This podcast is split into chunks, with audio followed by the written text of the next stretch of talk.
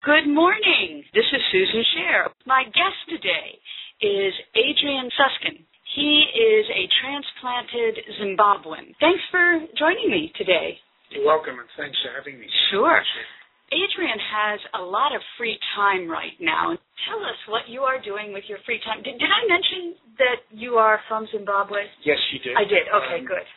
In uh, I grew up in in Zimbabwe, which used to be Rhodesia. It was originally a British colony, and then it declared its independence from Britain in the late 60s, I believe.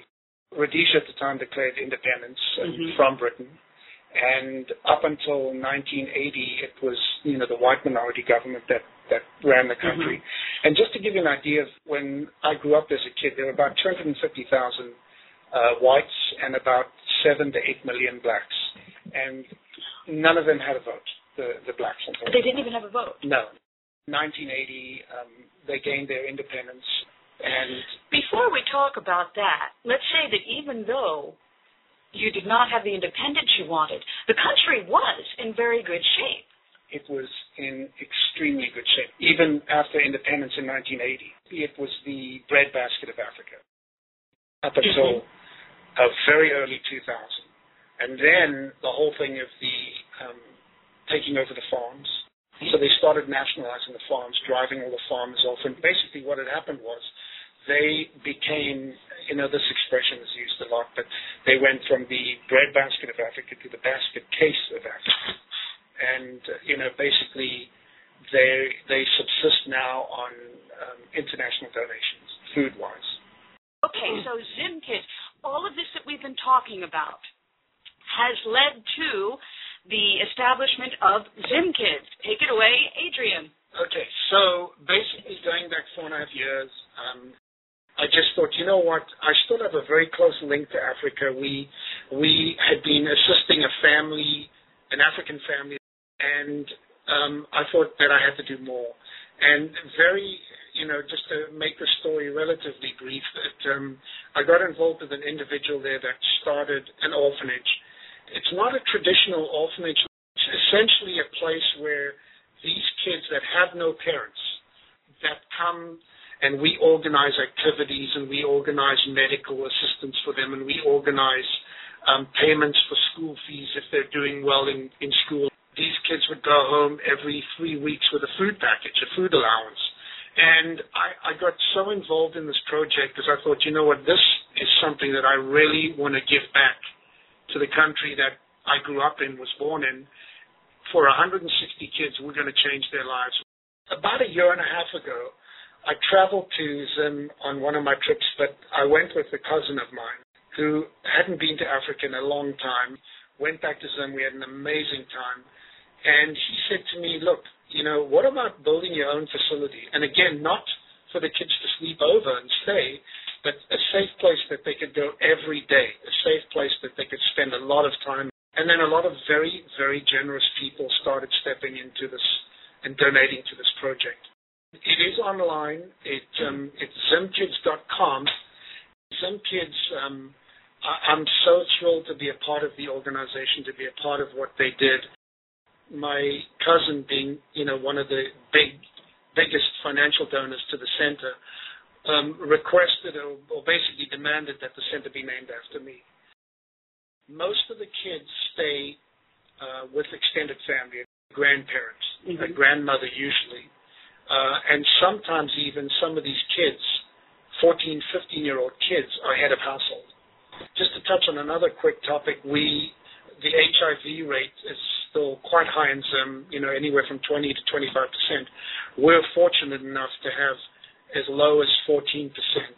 They're all on retrovirals. They're all doing, you know, as well as can be expected, and we're thrilled about that number. We're actually really excited because ultimately the center is going to be um, self-sufficient. We have internet for the kids. We have different programs. We have a garden. We have a hothouse. We'll have chickens, um, and all will be for consumption of the kids, and then being able to sell the excess. Plus they're And learning yeah, plus they're learning skills. Oh, absolutely. You know, whether it's the chess club or playing, um, you know, doing plays, writing plays, doing art, doing all these different activities. the ages start anywhere from about uh, five years old to about 17.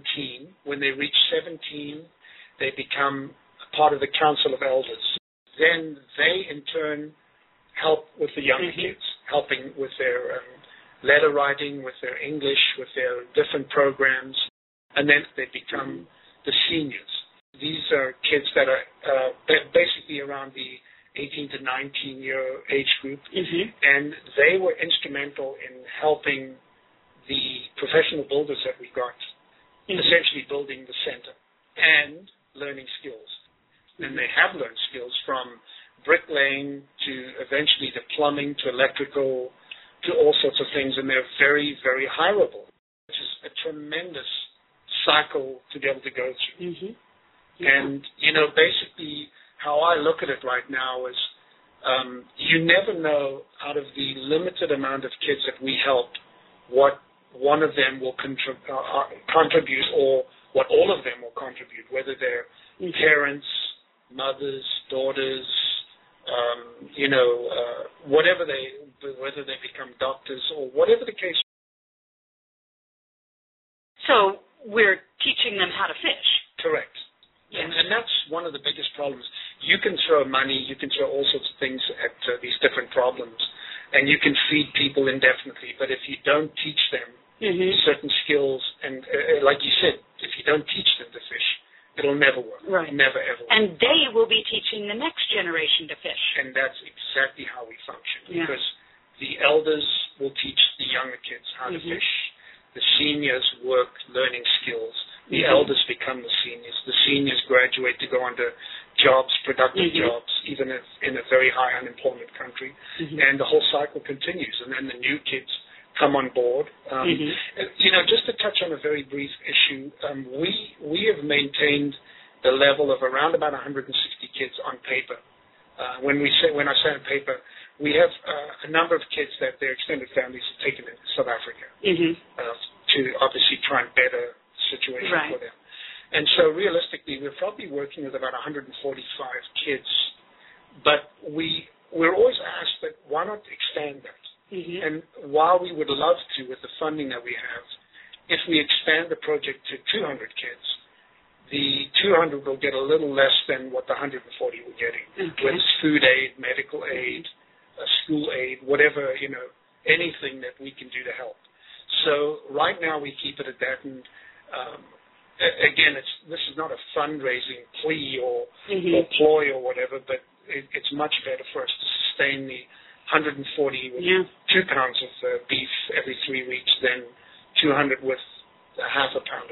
Right, because then you are training better fishermen, to go back Correct. to that analogy. And, and that's the beauty about it. These kids are going to come away from this, um, you know, with a, such a different outlook from total despair Mm-hmm from from nothing, from you know walking around the uh, the neighborhoods barefoot doing nothing, mm-hmm. to productive kids. And you know, if we could only ex- expand it to the you know two million kids in Zim, that'd be an ideal world. That's that's just amazing. Yeah, yeah. So again, I mean, the, what they had before is just is mind blowing. blowing. Yeah, yeah, what what you and I and and most people take for granted is something that you you need to see over there that you know, these kids, they're, they're like any person, any any human being.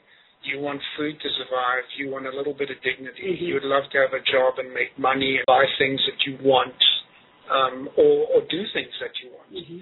And you know, to be given this opportunity for them is, is, is fantastic. Amazing. Yeah, mm-hmm. yeah. I'm just mm-hmm. really proud of where we've what we've achieved. Mm-hmm. And by the way, uh, thanks to all the incredibly generous people out there because without that, you know, we wouldn't function. There's no doubt about okay. it. We wouldn't, we simply okay. wouldn't function. So everyone out there that's listening, thank you so much. Okay, boy, this was one of the better shows I've done. You have been listening to, in other words, Susan Scher. You can find me at inotherwordsgroup.com. You can find my guest at zimkids.com. Z-I-M, well, Zim like Zimbabwe, kids.com. It gives you all the information, some great pictures.